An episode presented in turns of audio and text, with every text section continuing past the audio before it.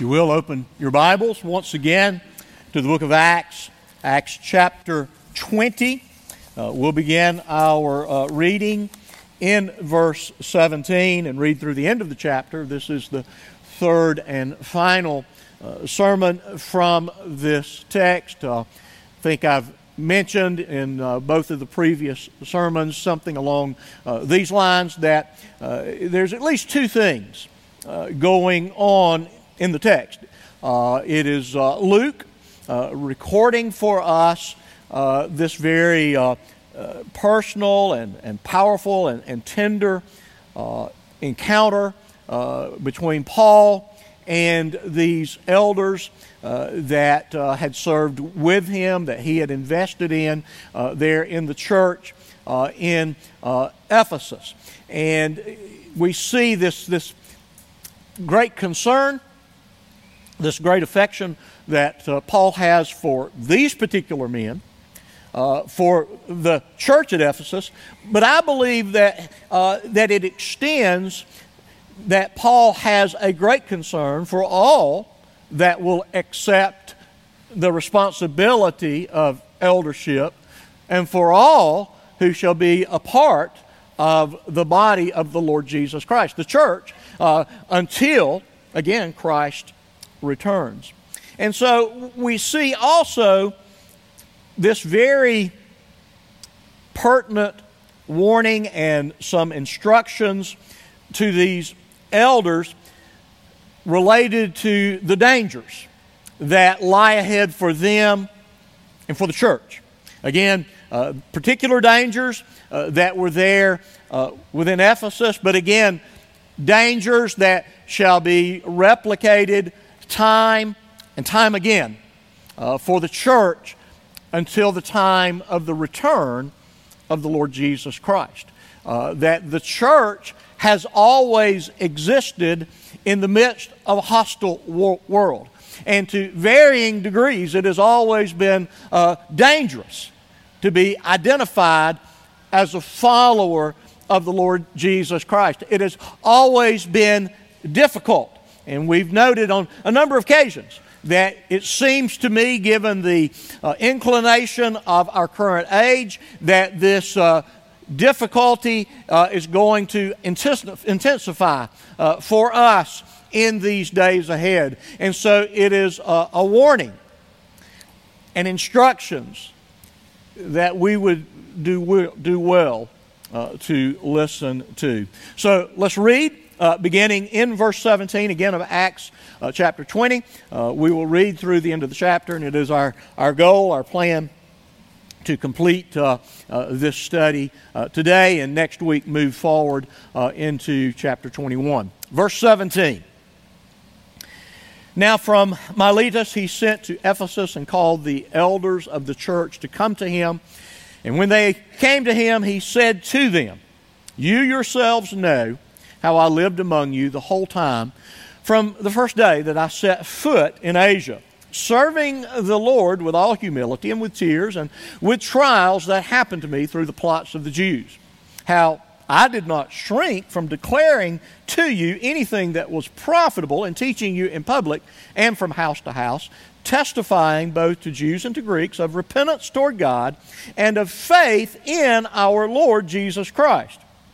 And now, behold, I am going to Jerusalem, constrained by the Spirit, not knowing what will happen to me there, except the Holy Spirit testifies to me in every city that imprisonment and afflictions await me.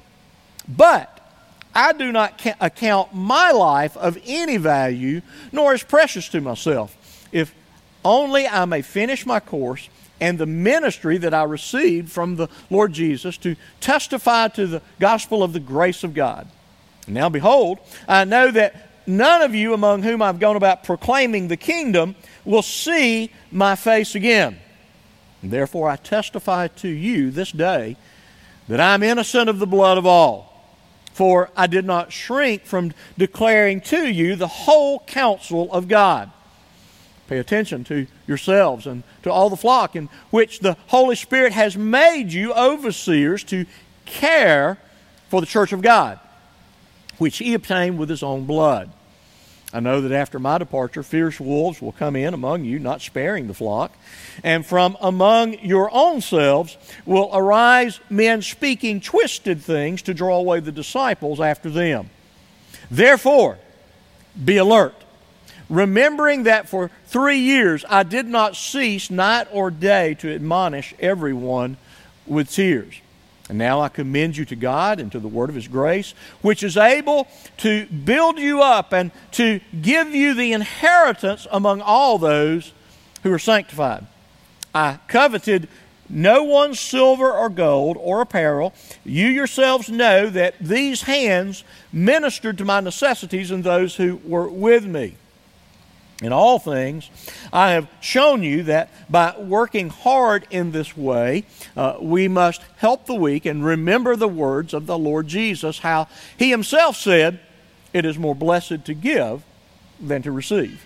And when he had said these things, he knelt down and prayed with them all, and uh, there was much weeping on the part of all. They embraced Paul and kissed him uh, being sorrowful most of all because of the word he had spoken, that they would not see his face again. And they accompanied him to the ship. Pray with me. Father, once again, thank you for your word. Uh, Lord, it is your inspired word. It has been preserved for us. It is the imperishable seed of uh, the new birth. It is indeed the word of your grace. God, I pray that uh, your spirit that inspired this truth would work in and among us today, that I would be faithful, that I would correctly handle, rightly divide, I would preach your word. And God, that uh, your spirit would be at work uh, among us, believing that your word never, ever returns void. Lord, we lift this prayer in Jesus' name. Amen. As we've seen, Paul is making uh, this long journey from the Greek peninsula back to Jerusalem. His goal is to present to the church in Jerusalem an offering uh, gathered uh, from those churches on the Greek peninsula, uh, both to help them as they are uh, living in, in poverty. They are facing persecution. Uh, there most likely been a famine. They were facing great difficulty. But maybe more importantly, it was designed as a, a symbol, a testimony to the true unity of the people of God, to, to the oneness of those who confess Jesus Christ uh, as Lord. And so he is trying to make his way speedily to arrive in Jerusalem uh, to celebrate Pentecost uh, there in Jerusalem. And so uh, at the port of call uh, called Miletus, he, he calls to him these elders uh, of the church. He wants to have a, a final uh, word with them. I think it is heavy on his heart. Uh, he remembers well uh, what he experienced in Ephesus, what he experienced in the Greek peninsula, and what he's fully expecting uh, throughout the completion of his journey. And even once he arrives at, at, at Jerusalem, he is going to be persecuted. There is going to be affliction, and he knows that that is going to be normative for the church uh, throughout the ages. And so the church is at a dangerous uh, place. And so he, he does very much what he d- says to Timothy uh, that, that he charged Timothy to entrust to reliable men these truths that had been entrusted to Timothy so that they would be able to instruct others, so there would be perpetuity, so there would be continuity uh, in the church. And Paul had been practicing uh, that. And so he calls these uh, leaders to, to himself uh, for this uh, final uh, exchange uh, between him and, and, them. I've told you that uh, this passage is a uh, favorite of mine, that, that, that is one of the few places in Scripture uh, that we find uh, these three uh, overlapping terms that describe and define the office of the pastor of the church. the first term in verse 17 is that of elders. The Greek presbyteros. Uh, later in the text that we're going to give attention, or the verses we give attention to today, uh, that phrase, care for, is a translation of the Greek shepherd or poimaino. Uh, the other word to give oversight, overseer, episkopos. So we see all three concepts and all three terms utilized in the passage to describe those that are charged with leadership of the New Testament church. And then, of course, in this passage, uh, he uh, reminds them of the, the manner of his ministry, the, the humility uh, that he uh, brought to the task, even though an apostle, uniquely called, having this one of a kind encounter with the Lord Jesus Christ, uh, having had uh, this incredible success in ministry, seeing God work in incredible ways, yet his ministry could be described as being uh, humble in its manner of conduct. And then he reflected upon uh, this, this message that he preached, that he was confident because of his faithfulness to the Word of God that he would be declared innocent of the blood of all men. And that he had called upon all men in all places at all times, as we always should do, the ongoing reality that we constantly call people to what? To repentance toward God and faith in our Lord Jesus Christ. Okay? What, what, are, what are the implications and the applications of every time we come to the Word of God? Repent and believe. And so he said that he was constantly preaching that message to Jew and to uh, Gentile. And then again, uh, he uh, reminds them of the difficulty that they're going to face and indeed that he will face. So let's find our way to verse 28, what I call a timeless warning. Pay attention to yourselves. That is a present active imperative. That means keep on always. This is something that you should must do daily. This is something that must be constant. Pay close attention to yourselves. Be aware of the privilege that you have. Be aware of the dangers that you face. It is the reality that those who would lead a local church must be constantly involved in biblically informed, even ruthless, thorough, vigorous, brutal self examination according to the Word of God. I've told you during the family series if I want to sense the weight of my own sinfulness, all I have to do is go look at the admonitions for a husband and a father, and I see how far short I fall. If I want to see, if I'm, if I'm not convinced of how sinful I am, then I can go look at the qualifications for elders found in 1 Timothy 3 and Titus chapter 1. As I look at my lack of perfection, it makes me thankful there's a gospel. There is a faithful husband whose name is Jesus, and there is a chief shepherd who has promised that he will ultimately shepherd the sheep, no matter how great the failure of us very weak and very fallible under shepherds. That gives me a measure of comfort. And so, now, that doesn't mean, and according to the spirit of our age, that we are to be constantly engaged in what I would call the incipient narcissism, the constant self idolization, self promotion, self packaging that exists even in the pastorate. Even in the pastorate. That, that we are, this does not mean that we are to be the center of our own attention and our own affections. That is not what he's saying by, by paying attention. So, most of us do not need to be reminded, do we? We pay attention to ourselves. We give to ourselves constant care. Right?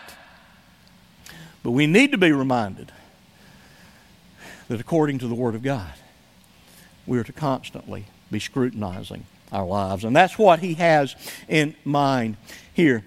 Now, as we come and as we have come to these issues related to the leadership of the church, the, the pastor of the church, I, am often reminded, I've mentioned this many times over the, the years. And um, I fear that I would be misunderstood that Tim, you're just trying to carve out this big niche so you get your way and nobody will oppose you and uh, everything you say goes. And trust me, that is not what I'm about. And I'm very aware uh, that the pastor that licensed me to preach, uh, when I was getting ready to go to seminary, he had so chapped, he had so offended, he had so irritated the church by his constant. Every sermon he had to say something along the lines, well, according to my pastoral authority, or within my pastoral authority, or I, as your pastor, who have this authority. And you know what? He got to the place, at least in my opinion, he couldn't even be right.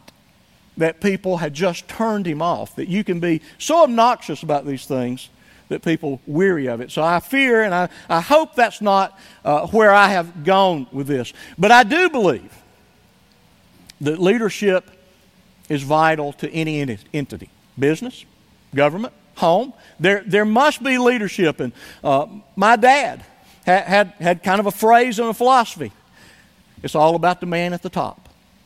In other words, if a business succeeds, there's a man that is leading that gets the credit, or a woman, okay, in the case of business or something like that. But again, it's about the person who is leading this organization that will be go a, a great deal toward determining if it's going to be successful or a, a failure. And so I think that leadership is important. It is necessary. It is essential to the church. To the church. But Tim Evans is not essential to the church. I will pass off the scene, and the church will not. You understand? The, the office, if the church is to exist, the, the role, the office, the function, it will continue and it will continue to be necessary and essential to the life of the church. But Tim Evans will be long gone if the Lord tarries. And so I am uh, aware of, of that. Tim Evans, not necessary. Just in the providence of God, this place, this time, this role. But it is important what we do. No one is irreplaceable, okay? But the role is, just as the church is irreplaceable. And so we want to uh, do this uh, work effectively. We want to do it uh, according to, to the Word of God. And so, in that vein, Paul wrote this to Timothy. One of the really fun things that has been going on in our, our Wednesday night uh, Bible study is that we have been in uh, the uh, Paul's epistles primarily. And one of the fun things about the epistles is you can go back to Acts and kind of get some background uh, information. And, and, so, as we've been in Acts talking about Ephesus, we've also been in 1st and 2nd Timothy, uh, where uh, Timothy has been left behind uh, in Ephesus uh, to bring order uh, to that difficult situation. And so, those things kind of kind of dovetail uh, with each other. But in 1 Timothy chapter 4 and verse 16, Paul wrote this Keep a close watch on yourself and on the teaching. Persist in this, and literally the Greek is in these things. Persist in this, for by so doing you will save both yourself and your hearers.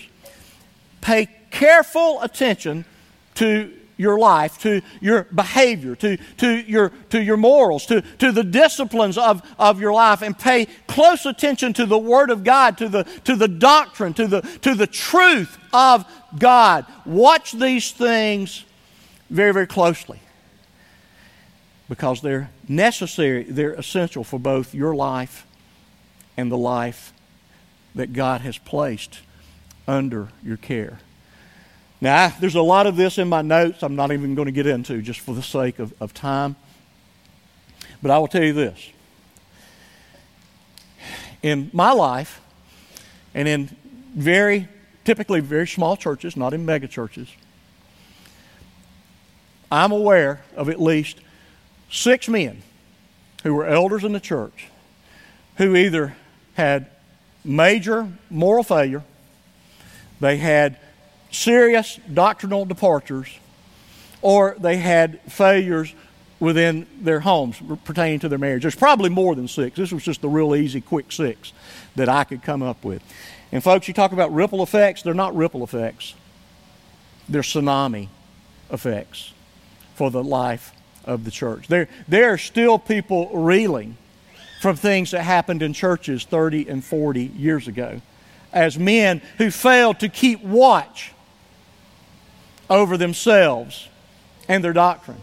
Tragically, tragically to me. The man that led me to Christ when I was 15 years old, one of the finest, I'm going to call him a pulpiteer, but he truly was, he, he, was, he introduced me to preaching through books of the Bible, to do an appropriate exegesis. He is now, by my estimation, absolutely a false teacher. And, and it's consistent with his typical, his manner, his, the nature of his particular false teaching. He left his wife of 50 years for his true love and married her and I'm sure God told him to do that. Okay? That is tragic in my estimation. The man that licensed me. Again, he is the second of the two best pulpiteers that I ever sat on under as a member of the church. Brilliant man. He was so obnoxious and abusive from the pulpit towards his wife that I have no doubt that when she eventually left him for another man and divorced him, that what we heard in the pulpit was characteristic of what went on in the home. Now, I could go on and on and on. But this is an admonition that buckles my knees, that sobers me as to the reality of the dangers that are a part and parcel just to remind you, just recently, I'm going to say five years, you may not know these names, but I bet a bunch of you do. Know those that have either failed morally, departed doctrinally, or some other colossal error that brought shame to the cause of Christ. And many of them are no longer in the ministry, and some of them don't even think of themselves as Christians. Mark Driscoll, pastor of one of the largest churches in the United States of America. Josh Harris, published author, probably doesn't even think of himself as a Christian anymore. Bill Hybels, one of the largest churches in America, moral failure. Ravi Zacharias, exposed after his death for moral failure. Rick Warren, the craziness that he is trying to foster these days. James MacDonald, nationwide radio ministry locally, Rick Owsley. I, we could go on and on. It is a dangerous thing, and Paul and Scripture warns us about this reality. And this falls probably under the broader category. And you hear me say this often 2 Corinthians 13 5. I say to you, examine yourself daily to see if you're of the faith. What does that mean? One, are you even a Christian? You need to think seriously about it. You really do. You, listen, I have seen people fail over my life that you're, you're completely shocked. I, we got into this discussion a bit with some of my fellow pastors just, just this week. And a few years back, Full color picture, front page of the Chattanooga, either the News Free Press, Free Press or the Times. I don't remember which one. Full color picture of a man that I had grown up, grown up with. He was about 10 years older than me, one of those guys you looked up to, minister music, deacon, whole nine yards, arrested for soliciting a prostitute. Examine yourself to see if you're of the faith. Have you been born again? And then, particularly for pastor, but for all, is what I believe the Word of God. Is the doctrine that I say I believe, is it that which is defined by the Word of God? As Paul wrote in 1 Corinthians 9, I beat my body, I make it my slave, so that after I preach to others, I will not be proven a dokimos, ingenuine, the counterfeit. Indeed. And so, we see pay attention.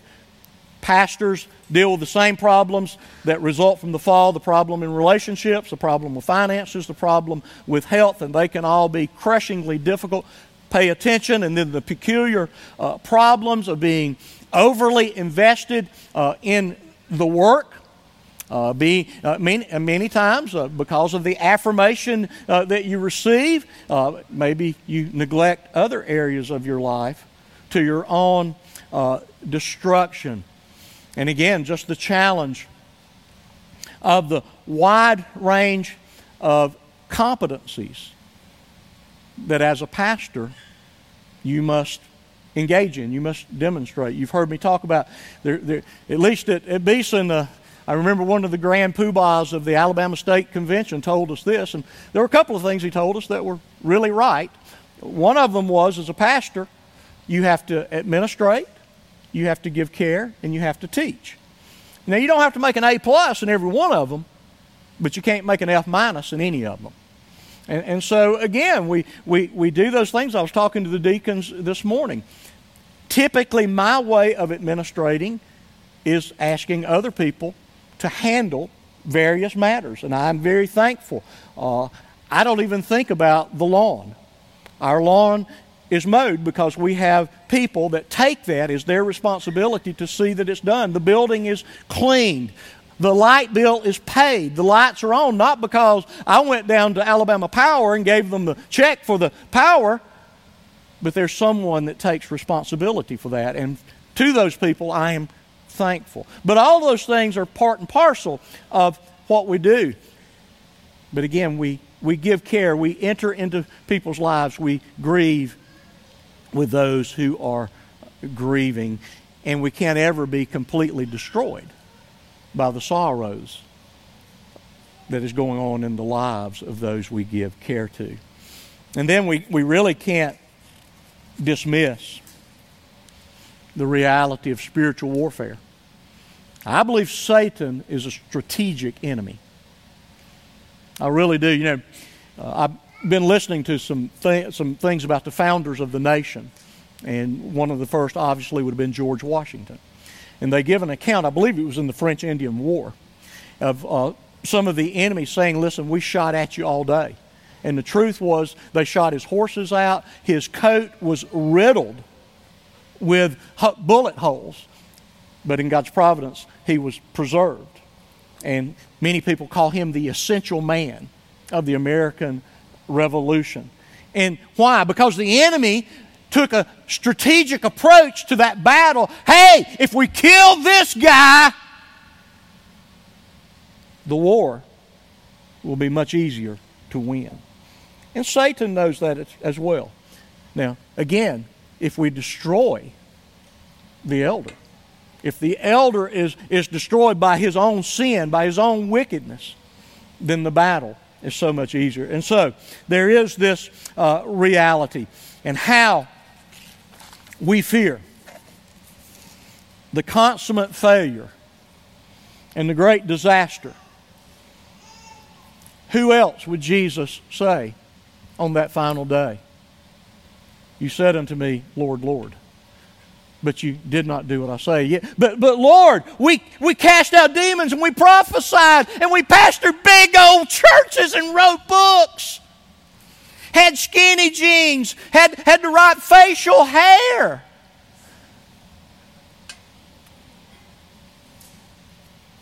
Real. t shirt, taunt across the upper body, bulging biceps. Doesn't that count for anything? Depart from me. Why? They didn't pay attention to themselves. They didn't pay attention to their life and to their doctrine. And so, pay attention to yourselves. And then, second, in that same verse, is an essential admonition. Pay attention to yourselves And then pay attention to all the flock in which the Holy Spirit has made you overseers. Okay? So watch out for the flock. Be on your lookout. Guard them because they face danger as well. Instruct them and charge and challenge and comfort and correct. And again, be reminded. He's speaking to verse 17, the elders, those that are supposed to be mature and wise and have some sense of experience. And again, as sometimes they'll say in business, do you have 20 years' experience or do you have one year of experience 20 times? There is a difference. Are you learning? Are you growing? Or do, do you look back on your mistakes and go, what an idiot? Or, or, or do you double down? To the, these elders, these men are, that are qualified and called and, and vetted and affirmed and recognized by the church, they are indeed the overseers. Again, once again, there in verse 28, the, the episkopos of uh, the, the church. And again, also in verse 28, the, the word, at least in my translation, care for. That is the, the Greek is poimaino, or from the word poimaino. It is a present active infinitive, constantly give care. I think, and I, I really prefer, uh, and I think some of the translations pick it up, shepherd. Shepherd the flock of God. And I think that's the most descriptive and, and the most beautiful picture of the work that a pastor is called to do. It implies, well, it implies several things. First of all, I'll remind you that I and others are under shepherds. We'll give account to the chief shepherd, and the flock is his. We're, we're stewards of his flock, and we will give an account to the chief shepherd, to the one who is ultimately faithful as the shepherd to tend to that flock, to nurture and love and uh, protect uh, them. And so uh, the shepherd is, is charged with the care of the sheep, and again, not to be offensive, but all of us have heard that when the Bible speaks of the church as being the sheep of God, that is not meant to flatter you that you're so gentle and sweet and cute and cuddly. I'm not going to tell you exactly what it implies, but I think you know. You're grinning, so you know. It means you need some help, folks. I'll just leave it at that. All right? And I'm a sheep as well as a shepherd, so I need help too. But we lead, we feed, protect, console, we correct, we diagnose, and we treat.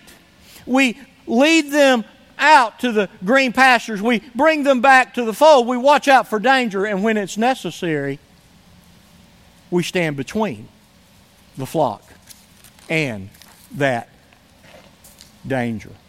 And so, in reminding them, pay attention to yourselves, pay attention to the flock. The third thing is there's a tragic reality. Look at this. Verse 29. I know that after my departure, fierce wolves will come in among you, not sparing the flock. A wolf is always destructive to the flock. And I'm, I'm not sure exactly. Does Paul have in mind by describing these that will come in as fierce wolves? Are they, are they infiltrating the church? Are they uh, secret agents? Are they coming in uh, to infiltrate and, and seduce and subvert uh, the church?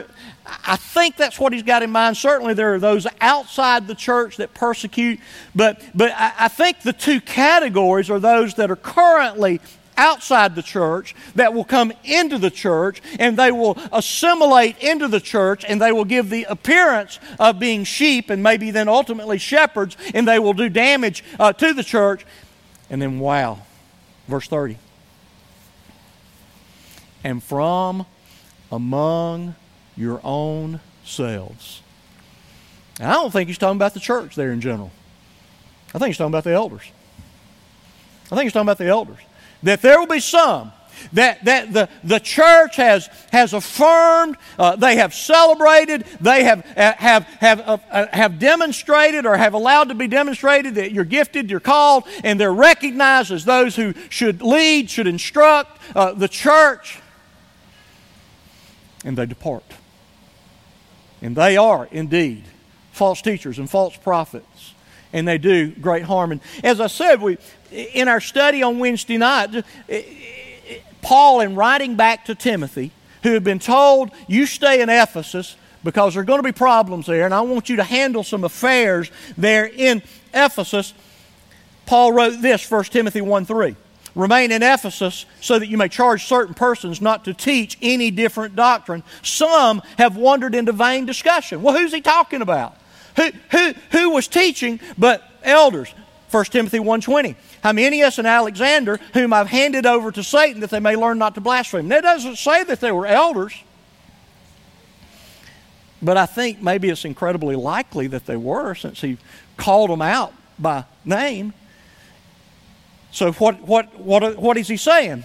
You remove them from the protectorate of the church and your hope is that they are made so miserable by the assault of Satan that they are forced to repent.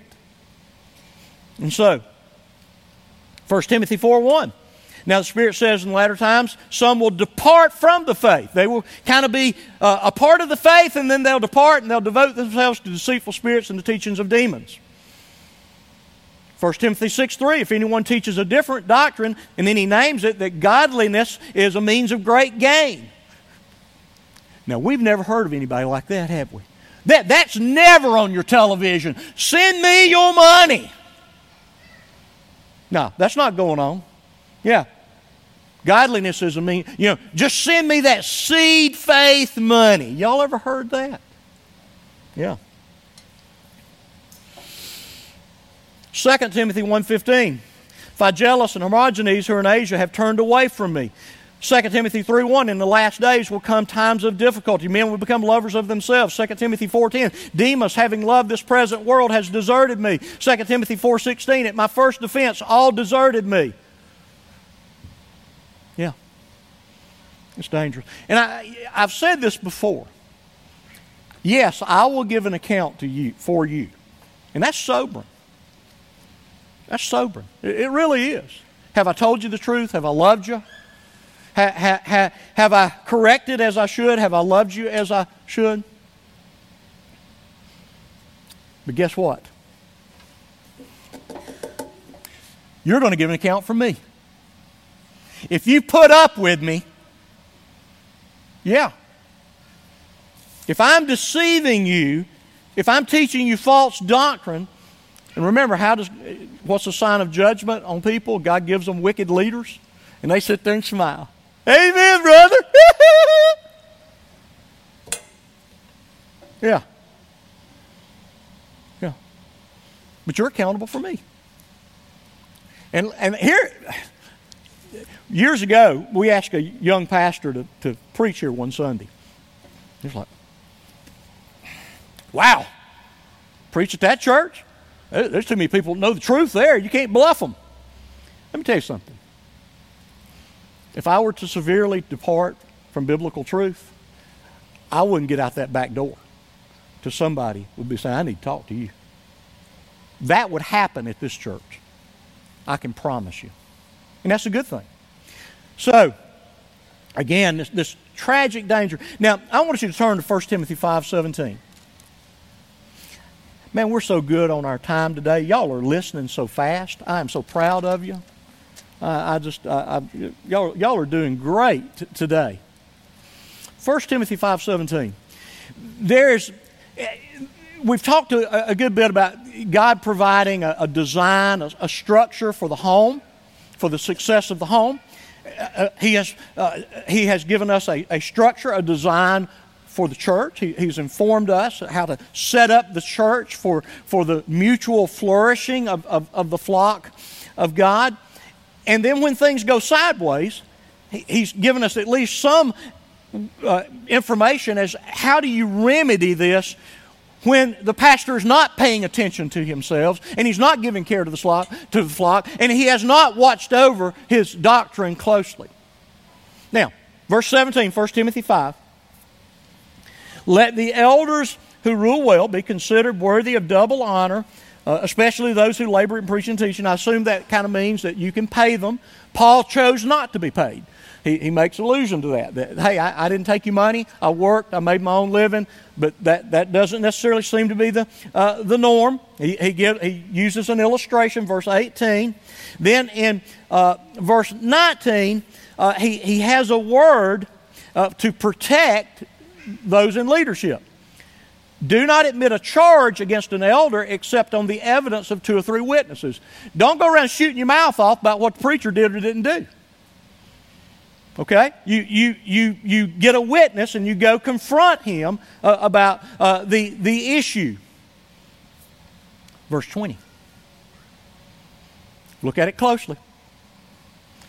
As for those who persist in sin, they have, you've gone to them and they've been confronted. And they say, No, no, no, I'm not going to repent. No, I'm not going to do it. And those who persist in sin, rebuke them in the presence of all so that the rest may stand in fear. The pastor is not above the discipline extended and practiced by the church because what have I said? I'm accountable to you. The church, in some sense, functions in terms of accountability for those who lead. And when they sin and they refuse to repent, now, to be sure, we sin, we, we fail. But those that have been confronted and refuse to repent, they are to be uh, confronted uh, publicly. And notice he kind of kind of doubles down with verse 21. In the presence of God and of Christ Jesus and of the elect angels, I charge you to keep these rules without prejudging, doing nothing out of partiality. In other words, do it for the health of the church, for the good of the sheep, for the good of the elder. And then a warning, verse 22 do not be hasty in the laying on of hands. They, they call those that lead elders for a reason. Let them demonstrate by both the quantity of their life and the quality of their life that they have at least given evidence that they're prepared to lead the flock of God. And remember, this, one of the essential criteria is he manages the affairs of his household well. Okay? So, we have very much a corrective for when things go sideways for the elders. They are not autonomous. They're not independent. They, they, they can't just do as they please with no one. There's just no way to rein this rogue elder in. Yes, there is. And the church is accountable to do that which God has called us to do.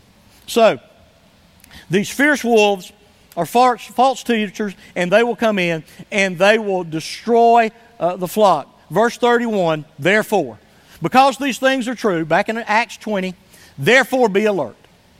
I don't know how many times in the New Testament, be alert, be sober, be aware, be on your guard. It's constant. Why? Because it's dangerous out here. Again, remember my ministry uh, to you for the three years that I was among you. And now here's what I do. Verse 32 a necessary reminder. I commend you to God and the word of His grace. When in doubt, don't believe Tim. When in doubt, believe the Word of God. Believe the Word of His grace. Believe the imperishable seed of the new birth. Believe the Word that shall not return void. Believe the, believe the Word that we are to preach. You go to that Word of His grace. It has the power to build us up, to make us robust, to, to, to, to flourish, to be vigorous, to have dynamic spiritual life within us so that we may stand against the schemes of the devil, so that we may do battle with the sin that remains within us. The Word of the grace of God is sufficient It is sufficient. It is effective for doing that which God has ordained be done among His people. It is a, a word of certainty in the midst of the uncertainties of life. It is a word of peace in an anxious, anxious world. It is a word, word of strength when we are weak. It is a word of promise when we doubt. It is a word of hope when we are hopeless. It is a word of truth in a world of lies, and it is a word of comfort when we are troubled. And it is that much, much more. And so, after this commendation, this exhortation, this admonition, he engages in basically an appropriate reflection related to his times. He reminds them, hey, no one can accuse me I did it for the money. Because when I was in Ephesus, I worked. I didn't take your money. I, I, worked, and that, that was just a principle that I believe was important for my ministry. And so I worked and I provided for myself. And then, again, uh, I lived out the, uh, the great principle that it is more blessed to give uh, than receive. And so, upon that reflection, they prepare for the departure and they pray together, uh, thinking that this will be the last time that they will be together. And so, this is a powerful testimony of the nature of Paul's relationship to the church. And I, I think it's real easy to think of Paul as this uh, abrupt and abrasive guy. And I guess he could be. But I see a tenderness, the tenderness of a pastor, of a shepherd also in Paul, a concern for the sheep in his care and for the sheep that would be shepherds as well, that they would do the work God had called them to be. The task of shepherding a flock is a unique calling, and it's certainly both a rewarding and challenging work. It is a task that I have been privileged uh, to be called to. It's a task that I love. I, have you know, I've told you many times. I didn't want to be a preacher. I didn't like them. I still don't like them. But guess what? Delight yourself in the Lord, and He'll give you the desires of your heart. Guess what I want to do now? Still don't like preachers, but I do want to be one. God get changed my desire. You know how He did it? The word of grace, of His grace that's able to build you up. That's how my heart changed in such a dramatic way. Sometimes uh, the weight is so heavy that kind of my confession is God, this is your church. It's not my church. And I know that ultimately you will care for it. If I have erred, my prayers you would correct me. If that error is beyond prepare, repair, move me out or take me out. But don't let me do harm to your precious blood bought flock. Don't let me linger that I would do irreparable harm for which I will stand and give an account one day. It would be far better to end it now. And I'm so thankful. And I've, you know, I've told you many times, uh, I do what I want to do. It is a blessing. And it is a privilege to serve a church such as you are. But again, it is a serious and it is a sober undertaking. We can see that for all of Paul's dogged and determined and diligent proclamation of the truth, he also cultivated powerful personal relationships. This unique call is a call to constantly challenge with the truth while serving and loving. In doing this, we fulfill the call, we nurture the saints, and establish an eternal legacy for the growth of the kingdom and for the glory of God and the good of that flock for which He shed His blood. Let us pray. Father, once again, thank you for your word. It is your word to us, it is your word for us. I pray that we would give heed to all that you command us. That indeed we would live in light of all that you promise us. And that we would indeed uh, have uh, the hope of the glory of God, which is, again, the accomplishment of your Son, the Lord Jesus Christ. God, I pray that you would continue to raise up those that would love and lead your church. Uh, God, that you would bless your church, that it would indeed flourish, uh, that it would be strong, that it would be robust, that it would indeed, as you promised, it would stand against the gates of hell.